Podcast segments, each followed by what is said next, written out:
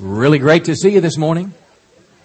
In case you don't know, we have a great Saturday night service. All three of our services are as, as identical as we can make them. But uh, I especially want to appeal that if you have seventh and eighth graders, we're doing a Velocity Church for seventh and eighth graders on Saturday night, kind of a powerhouse experience for them. It's just for them in the powerhouse, and I'd encourage you to come check it out with your kids. Hey, as we're making our way this morning to the book of James, James chapter 4, let me make mention some good news. Last week uh, we uh, so, uh, received an offering to help uh, our sister church in Haiti. They had had a just a terrible windstorm and it destroyed their tent, and we were able to send them a check Friday for five thousand dollars. So praise the Lord for that. Isn't that great? Thank the Lord for you that have given towards that, and uh, we believe that the gospel belongs around the whole world. I've been doing a series for the last several weeks called Unshakable. Can you say that? Unshakable? And the sense is you can either have unshakable faith or shakable faith. In other words, you can be a believer, but when difficult times come in life, you can fall away. As Jesus taught us, you can be carried away if the storm comes and your life is built on the sand. But if your life is built on the rock, you will stand strong in the storms of life. And we've been looking at Bible characters each week and trying to learn something from each of them. And this morning we're going to talk about the word dependence and I'm going to look at the Apostle Paul. Now, I want to paint kind of a broad picture, but I want to ask you some questions about Paul. If we could kind of look big picture just a moment. Paul the Apostle was a man who had incredible spiritual power. I mean, everyone agrees that. The cessationist would agree that, I mean, listen, there was no one like him. The one that believes that the miracles of God are for today. We look at Paul as someone because he raised the dead. He was able to see sick people healed. He would pray for them. He'd lay hands on them.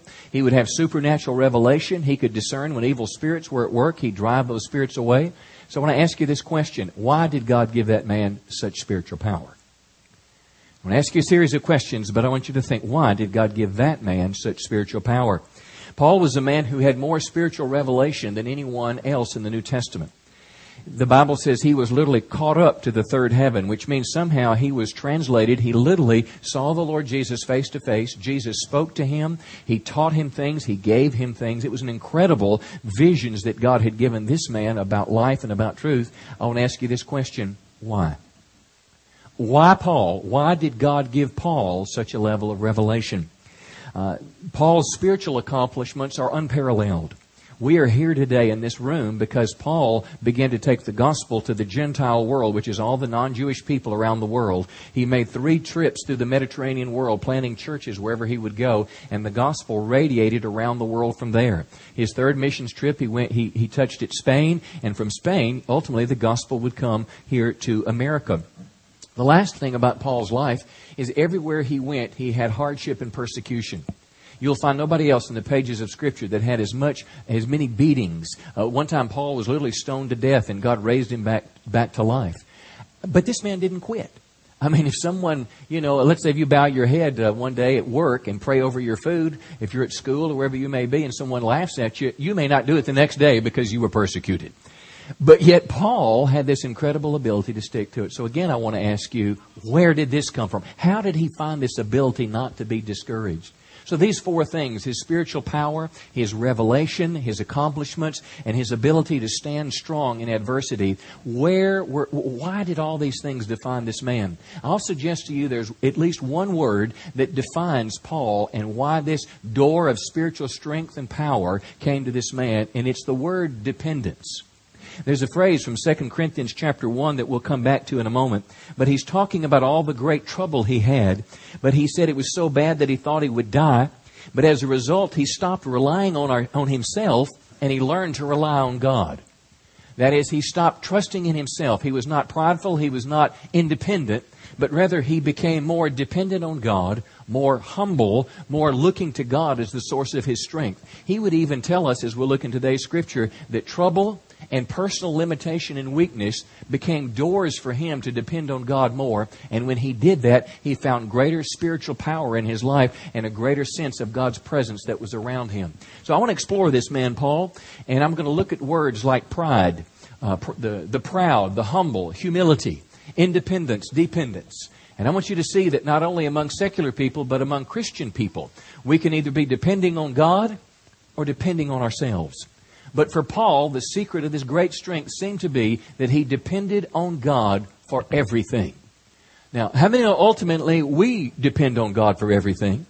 How many know ultimately God is behind the food chain that gives you food to eat?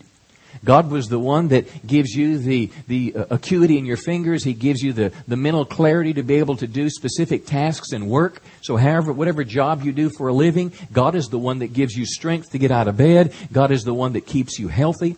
Now, whether or not we acknowledge it and realize it is the question, but God is the one that literally causes His hand to be on us for everything good in our lives.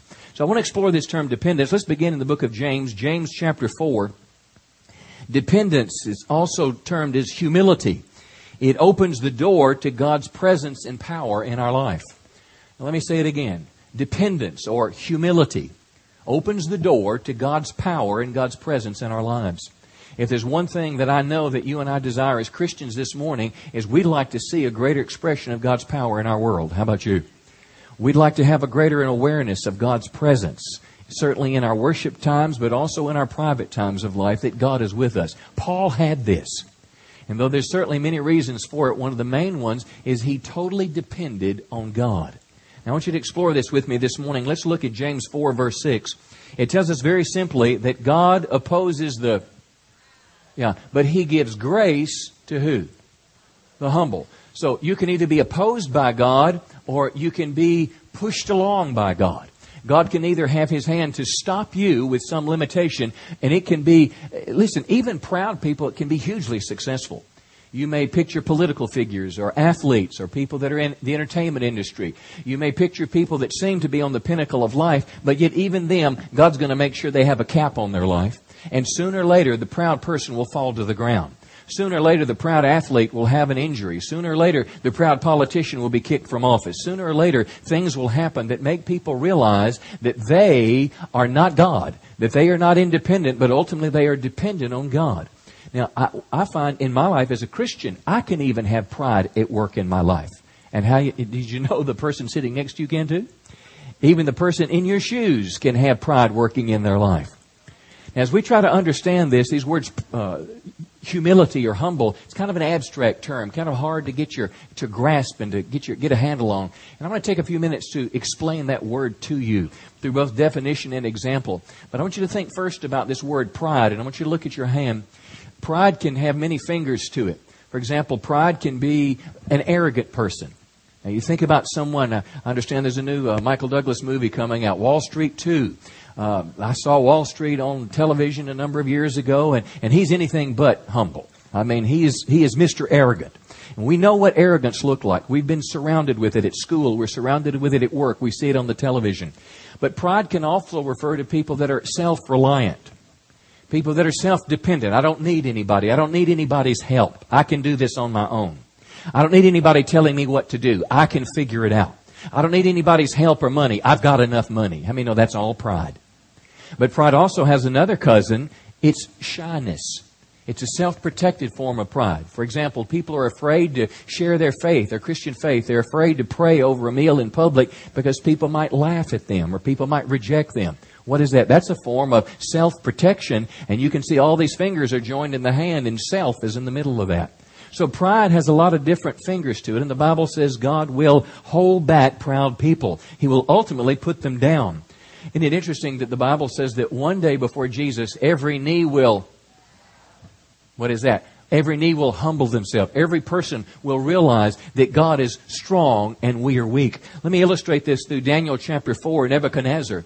He was the king of Babylon and he was a man that was filled with pride until God humbled him. Now, how many know the believer God will do the same too? He'll break us of our pride like you're breaking a wild stallion. Daniel chapter 4 verse 30, King Nebuchadnezzar said these words. He said, Look at this great city of Babylon. Now I want you to notice the personal pronouns. Look at this great city of Babylon. By my own mighty power, say it with me, I have built this beautiful city as my royal residence to display majestic splendor. It's all about Him. Now, how many know we can have that same attitude about our lives? It may not be as pronounced or as, or as prolific in terms of what we have and our influence, but we can be just as prideful. And I want you to see verse 31. That will ultimately get God's attention. In the New Testament, Herod, King Herod got God's attention when he took God's glory. The Bible says he was eaten with worms and died. I mean, pretty graphic. God sees prideful people, people that are self-reliant, independent, don't acknowledge their need for God. Verse 31, while these words were still in this king Nebuchadnezzar's mouth, a voice called down from heaven, O King Nebuchadnezzar, you're no longer ruler over this kingdom. Just like that, God can make a proud person humble. Just like that. He's doing it all the time. People are dying every day.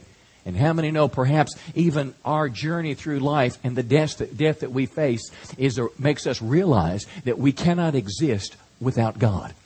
That we cannot, I don't care how much money you have, how good your doctor is, how good your attorney is, at some point you cannot exist without God.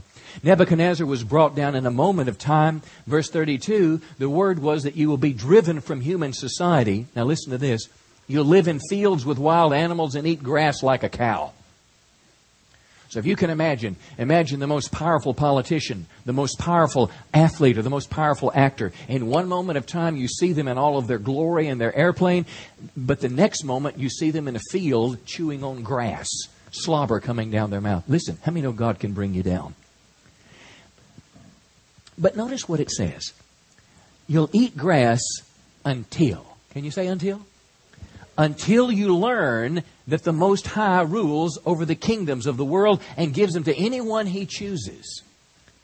See, we think it's all about us. We think that if we're in a position of power, of influence, of success, that look what I've done. I've got the degrees to prove it. But my friend, God was the one who allows us to be promoted just like He allowed Nebuchadnezzar to be promoted. And every good thing in life is from His hand. And if we don't acknowledge that, God will get our attention and He'll allow us to come down until we realize that it's all about Him. See, here's the truth that I want to communicate to you this morning. Everything you have, everything you, uh, you, you, you can do, and everything you'll ever be able to do is because of Him. See, and I don't care whether you're a Christian or a non-Christian, it's true for all of us as people. Now, contrast this with the guy we're talking about today, Paul the Apostle. In Philippians 4.13, Paul said that I can do all things through yeah, I can do all things through Christ who strengthens me. I have spiritual power. I have spiritual revelation. I have great spiritual increase and accomplishment. And I'm able to stand strong in adversity because Christ strengthens me. And that is the, the source and the root of everything about our lives as Christian people. So our pride is not just our arrogance, but our pride is reflected in our self-reliance and our, and our sense of, I did it. Now, I'm just as guilty as perhaps you are in this. Uh, I love to garden, and gardening's my hobby. And um, I got a fall garden growing. It's I've got cabbage and broccoli, probably that tall. It's looking good, and you know lettuce and spinach is growing. And so I put it on Facebook, and people are saying, "Oh, you're a good gardener." And, you know, all this is making me feel good, which is not a bad thing. But I felt the Holy Spirit just tell me this. He said, "Did you make those seeds grow, or did I?" See, so now when I go out to the garden, I hope I'll say, Thank you, Lord, for allowing this garden to grow. See, pride is, it doesn't have to just be this ugly thing. It can just be a sense of self. You, can have a good job and have good money and, and, and, and not realize that God is the one who gives me everything. Now, what I want to do this morning is I want to mess with your sense of, or your source of self esteem. For most of us that have lived in America all our lives, the entire world that we've lived in has tried to make us feel better about ourselves. Well, what I want to do is I want to kind of challenge your self confidence today and hopefully shift it to a God confidence. I want to unearth your world a little bit. I got a minor in psychology when I was in college, and I had to virtually unlearn most of it because it was all centered around me, trying to make me feel better about myself. When the Bible's first description of me, the Bible says there is no unrighteousness. There's no righteousness in me. All my righteousness is as a filthy rag. But in Christ, listen, I can do everything. In Christ, I can feel good about myself. If my self-esteem is tied to what people say about me or what they do for me, how many know it'll be just like this? If they're saying good things, I'm feeling good. If they're saying bad things, I'm feeling bad.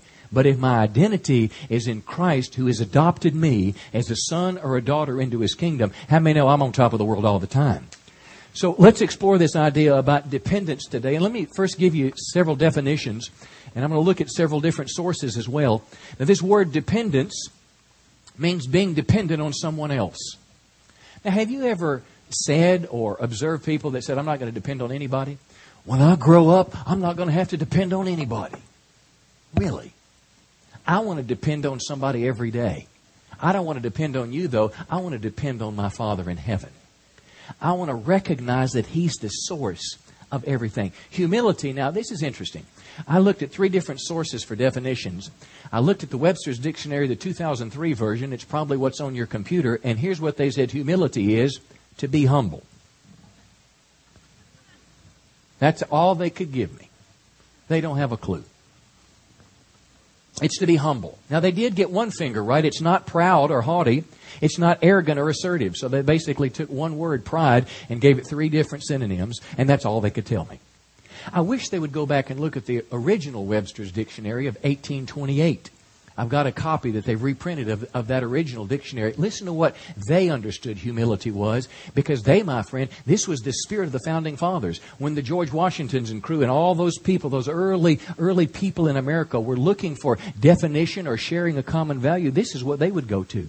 The word humility is from the root word humus. It means it's of the earth.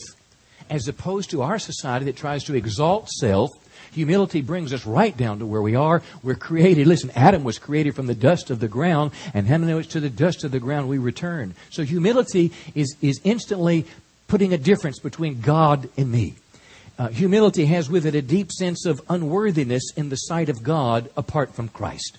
Humility is the submission to the divine will. And it even quotes two scripture verses to show us what humility is. George Washington is quoted in Webster's dictionary. He said humility, he said this, without a humble imitation of the divine author, and that's Christ, of our religion, we can never hope to be a happy nation. So it's interesting how humility in today's world has been divorced of anything about God, anything about our humanity, and only focuses on the Wall Street picture. Are you with me today? But you can go deeper than that. I went to a Bible dictionary, Nelson's Bible dictionary, and listen to this. It says humility is a freedom from arrogance and pride that, listen, that grows out of the recognition that all we have and all we are comes from God. Humility is the recognition that all we have and all we are comes from God. See, that was the basis of thought that made America a great nation. It went on to say this the Greek philosophers despised humility. Now, most of our secular thinking in America can be traced back to the, to the Greek philosopher. They despised humility because to them it implied inadequacy, a lack of dignity, and a worthlessness. So they wouldn't ascribe to this humility that I'm talking about today, and our world doesn't either. But apart from Christ, my friends, we don't have worth or value, but in Christ we have infinite value and worth.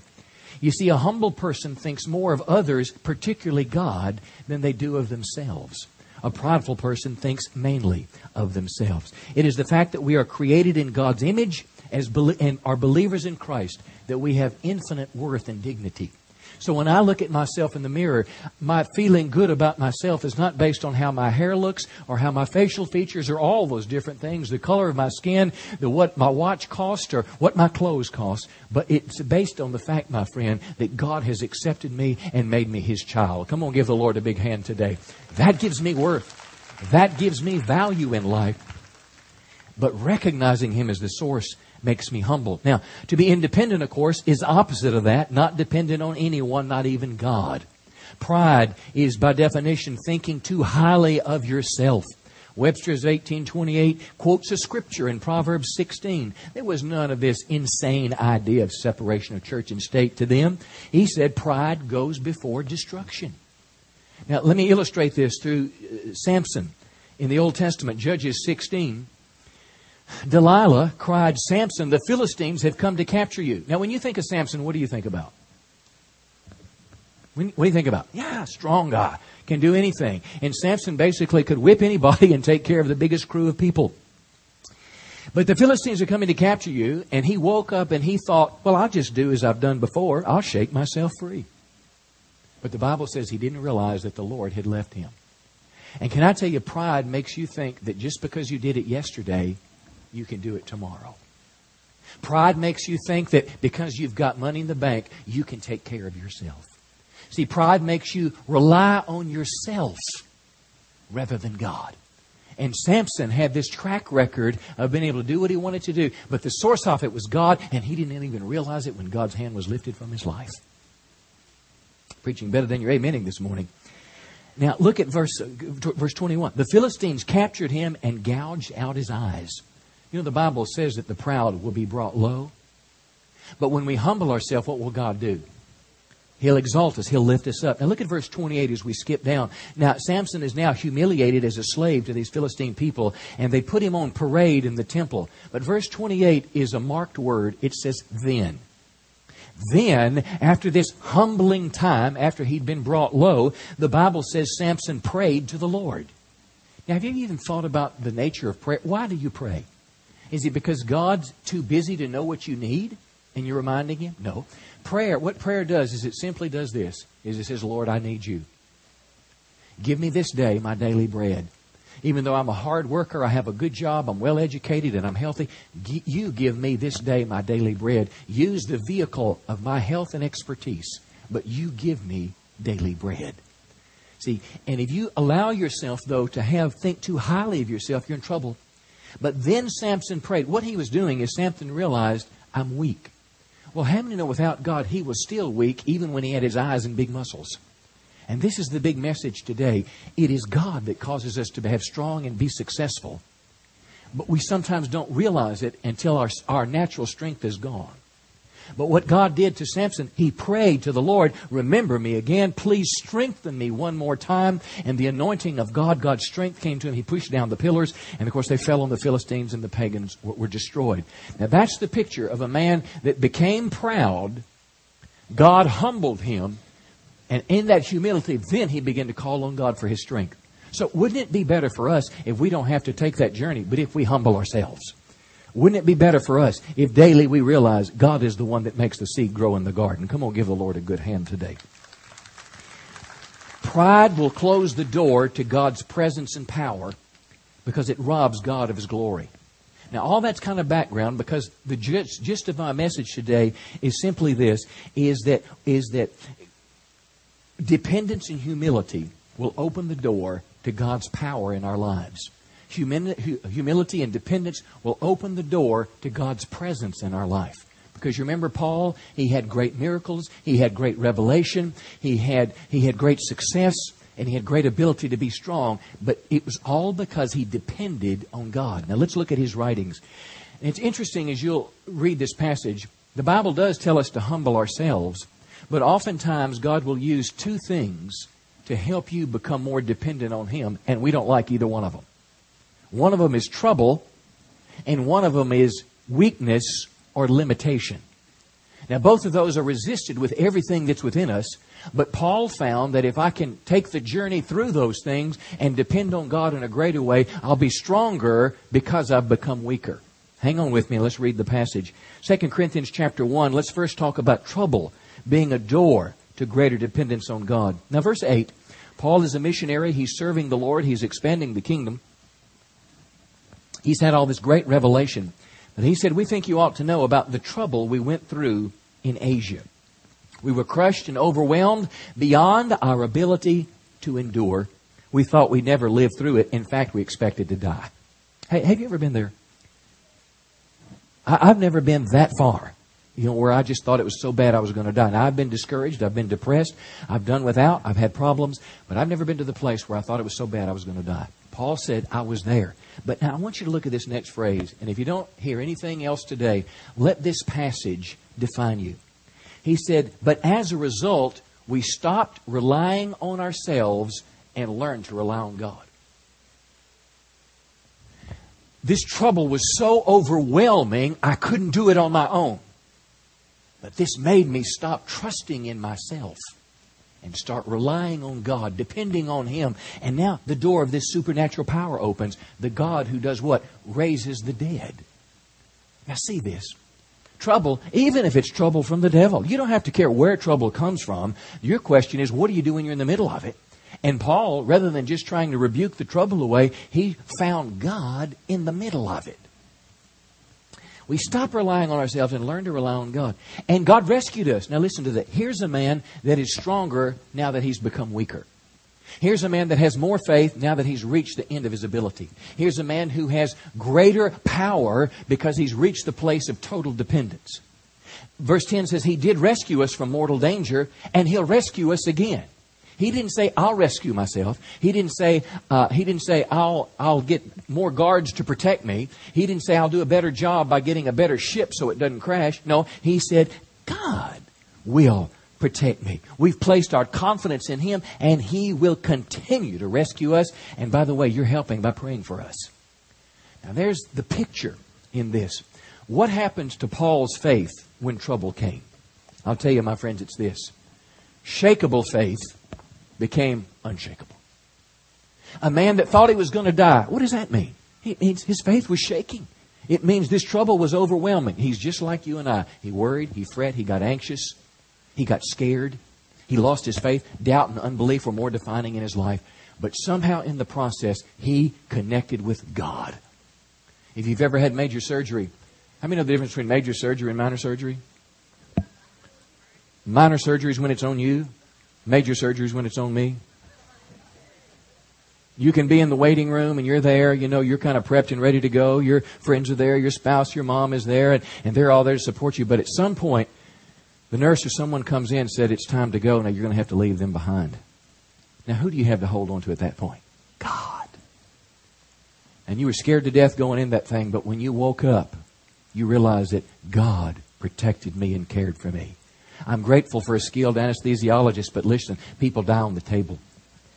You signed the form before you went in that you may potentially die and not make it through this surgery. And that's making you aware of the humus, of the humility that you cannot ultimately control your life, but your life is in the hand of God. See, even if he uses an intermediary of a surgeon, of an airplane pilot, or someone else that you're trusting your life to, ultimately, listen, I want to trust my life not to the best doctor in the world. I want to trust my life to the great physician, Jesus himself. Give the Lord a big hand this morning. That's, that's key. It's powerful. When they stopped depending on themselves and started to depend on God more, they experienced the power of God in supernatural deliverance. Listen, it's not fun. Nobody wants trouble, most of all me. I don't want it. I'd rather you have it and see you kind of go through it. But I can tell you this there's a door for power to come in your life. Now, let me give you something else. Go to 2 Corinthians 12, the second writing of Paul. I'll look at three, three briefly, this one in a little greater depth. But 2 Corinthians 12, verse 7. I use the word, and it's on the screen, dependence is a door to spiritual power, but more correctly, weakness. Weakness or limitation is a door to spiritual power. Now, the last thing any American man wants to hear is that it's better to be weak than strong. Now, think about what we're saying. I'm not talking about muscles. I'm not talking about weight. I'm not talking about your ability to handle pressure and stress and all that. I'm talking about an ultimate recognition that of myself I can't do anything, but with Christ I can do everything. I don't care if you're the President of the United States, the, the President of the largest company in the world. Apart from Christ, I can't do anything. But with Christ, I can do anything He asks me to do. See, you and I should have the greatest sense of confidence in our life, but it's not self confidence, it's God confidence. 2 Corinthians 12, verse 7, Paul said, Even though I received such wonderful revelations from God, so to keep me from becoming, there's our word that God hates, I was given a thorn or a stake in the flesh it was a messenger of Satan to torment me and keep me from becoming. Now, I don't like this scripture and I don't like the implications and dynamics of it, but I studied this passage from a number of Greek commentaries, and there's no way around this. It means what it says. It's not some mystical hidden meaning in this. He didn't just get out of it. But in, the, but in his life, God somehow recognized that a little discomfort was more important than a little less pain. I mean, than pride. And God allowed something, an affliction, some limitation in his life. In verse 8, you can identify with this. Three times I begged the Lord to take it away. You ever been there? Now, sometimes we're supposed to pray and keep on praying, and persistent gets the answer. But other times, something that's a part of our life is not supposed to go away. It's something that we're supposed to live with because what it produces in us. You got real quiet on me. Each time he prayed, verse 9, God said, these words are in red in your Bible, My grace is all you need. Really? I thought I needed money. I thought I needed glasses. I thought I needed uh, more money. I, I, thought I needed a, a, a smarter staff. My grace is all you need. Now, He may use all those things. He may allow you to have glasses. He may use money and He may use your staff. But His grace, which is basically a flow of God Himself in our lives, His provision, His ability. And this next phrase, my mind can't get around it. My power works best in weakness. God's power works best when I'm dependent. See, it's not weak that I can't pick up, you know, a hundred pounds. Weakness is dependence. Weakness is not independence and it's not pride, but God's power flows best through a vessel that is totally dependent on God and totally trusting in Him. And now he said, I'm glad to boast about my weaknesses so the power of Christ can work through me. You want more spiritual power? Then don't just keep fighting your weakness. Maybe in the midst of your weakness, you need to be finding God, connecting with Him, because it's through your weakness His power comes. That's what it says. I got about a fourth of you on board with me here.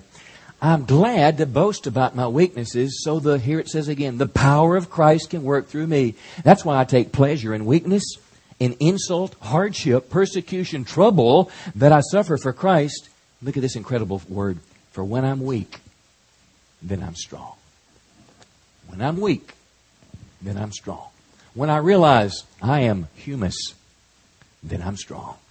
Now listen, I may have a brand new $40 million airplane parked right out in front of my $10 million house, but I realize when I'm weak, then I'm strong.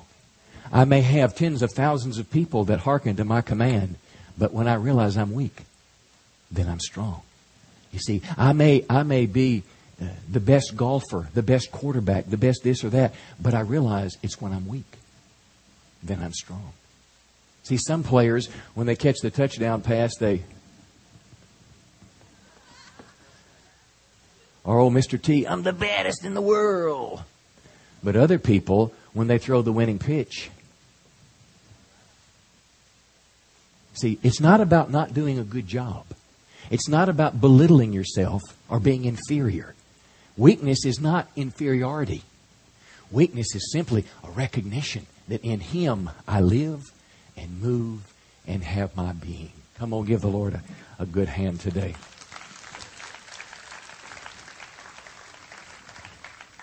I'm going to close with Acts 17 28. Paul said these words, and as I just, he's preaching to the Athenian people.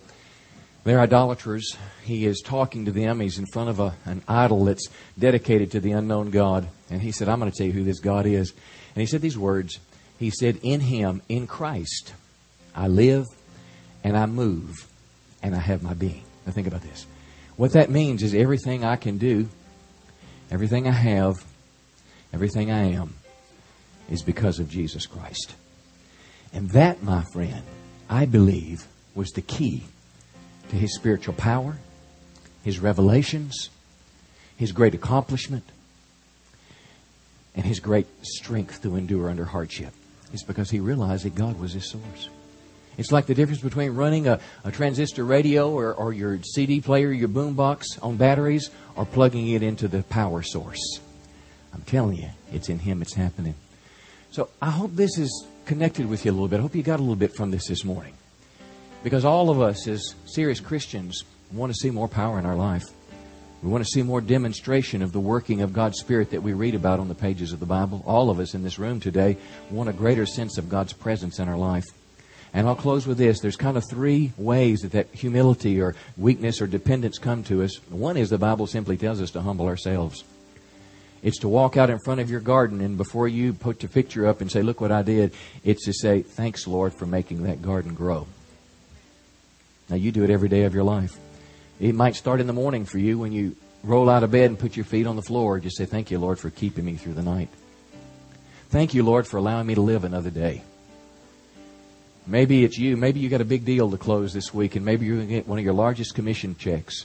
But when you get it, before you spend it, you look at it and you say, Lord, I want to thank you that you gave me this. Well, yeah, but, but I worked on the deal for 12 months and, and, and I studied and I got connected and I, I. But thank you, Lord, that you're the one that gave me this. It's a recognition that it's in Him we live and move and have our being. That's humbling ourselves. Lord, you make the seed grow. But the second one is the next time you face trouble, the next time you kind of get smacked around a little bit and you're ready to give up and quit or fight or whatever you, why don't you just say, Lord, rather than just hurry up and make this go away, Lord, could I just find you in the middle of this trouble? That's what Paul said. It was so bad I thought I was going to die, but this happened so I wouldn't depend on myself, but on God who raises the dead. So maybe your view of trouble may be a little bit different today. And then the third one was weakness. He said, When I'm weak, then. So when you have a limitation in your life, there's something you can't do, there's something you don't have. Maybe rather than just that being impetus to go borrow money or find somebody bigger or stronger or hustle, maybe it's an opportunity to say, Okay, Lord, I'm waiting for your strength because I realize I can't do this without you. Thank God. Holy Spirit, we just, uh, I want to pray that everything that was true and good in the Word of God would just sink deeply in us now. As the parable of the sower taught us, the devil wants to come and steal the Word away, but I want to pray that it would go deeply in, in our hearts. Anything, Lord, that was just my opinion, let it evaporate. But let truth, Lord, take root deep in us. Because everyone in this room today wants to be a godlier person. Everyone in this room wants to know of your power and know more of your presence. But every one of us in this room needs to die from our pride. Every one of us today needs to see the dividing line because we're limited and God's not. Every one of us in this room needs more confidence, but the confidence we need is God confidence, not self confidence. So would you just come, Holy Spirit, and just settle on us to help us become the people that you want us to be? In Jesus' name. Let me ask you this. We're going to close our service this way today. We're going to have a time to pray just for you. I think it's the most important part of the service. But what has the Holy Spirit been saying to you this morning? I can guarantee you the Lord's been talking to you. It may be something very specific about this whole pride, humility thing. It may be very important for you in your life that when people come up, uh, leaders come up and offer prayer, that you humble yourself and, and come for prayer. You may have something you're battling against, and you see the doctor every week, but you've never sought a Christian, a man of God, to pray for you and anoint you. Maybe pride stands in the way. I don't know. But these altars are open for whatever your need may be today. You may have some struggles in life. Maybe your kids are gone a little haywire. Maybe your job is uncertain. Maybe worry and fear plague you. Maybe it's some addiction. I don't know what it may be, but I'm telling you, God can help you. And this is not just for members of Church on the Rock. This is for everybody. This is for any person that wants a connection with God, that God would help them in their spiritual life. Because there's many people that are here today, I believe, that are not where they need to be spiritually. If you were to die today, there's folks that are here today that don't know if you'd go to heaven or hell. You can settle that today. You can make a choice today to receive Christ as your Savior. You can make a choice today to turn your back on sin and, and invite Jesus in your heart and ask for His forgiveness, to turn away from the world and begin to follow Christ. You can do that today. Someone will be delighted to pray for you. But whatever your need may be, maybe, maybe you're just hungry for more of God. Maybe you're seeking the, the fullness of the Holy Spirit, the baptism of the Holy Spirit. Maybe you want to see more of God's power in your life and you want someone to pray for you. Whatever it is, my friend, somebody will be here. We'll stand and we'll believe God that'll move in your life in the power of prayer. And here's the way we're going to do it. In just a second, Pastor Nick's going to begin to sing a song, and we're all going to stand to make it easy to slip out. But our, our prayer team is going to come to the altar. I want you to just come right behind them and find somebody, and they're going to pray with you and believe that God's going to touch your life. Praise the Lord. Hey, it's been a great day. Let's go ahead and sing. We're going to sing this through a couple times and you'll be free to be dismissed. But once you stand to your feet right now, I want our prayer team, they're going to come to the front. And if you want prayer for anything in your life this morning, you come and let somebody pray for you today. Go ahead and just begin to sing, Pastor, and the church is going to join you. You come let somebody pray for you today. Not where you need to be spiritually, whatever the case may be. You come and somebody will pray today. You got something you're struggling with in your life today sick in your body, sick in your soul, you need help, you come and somebody will stand with you this morning. Let's all sing it, folks. You come and let us pray for you. Lord, I give you my heart. I give you my soul. I live for you.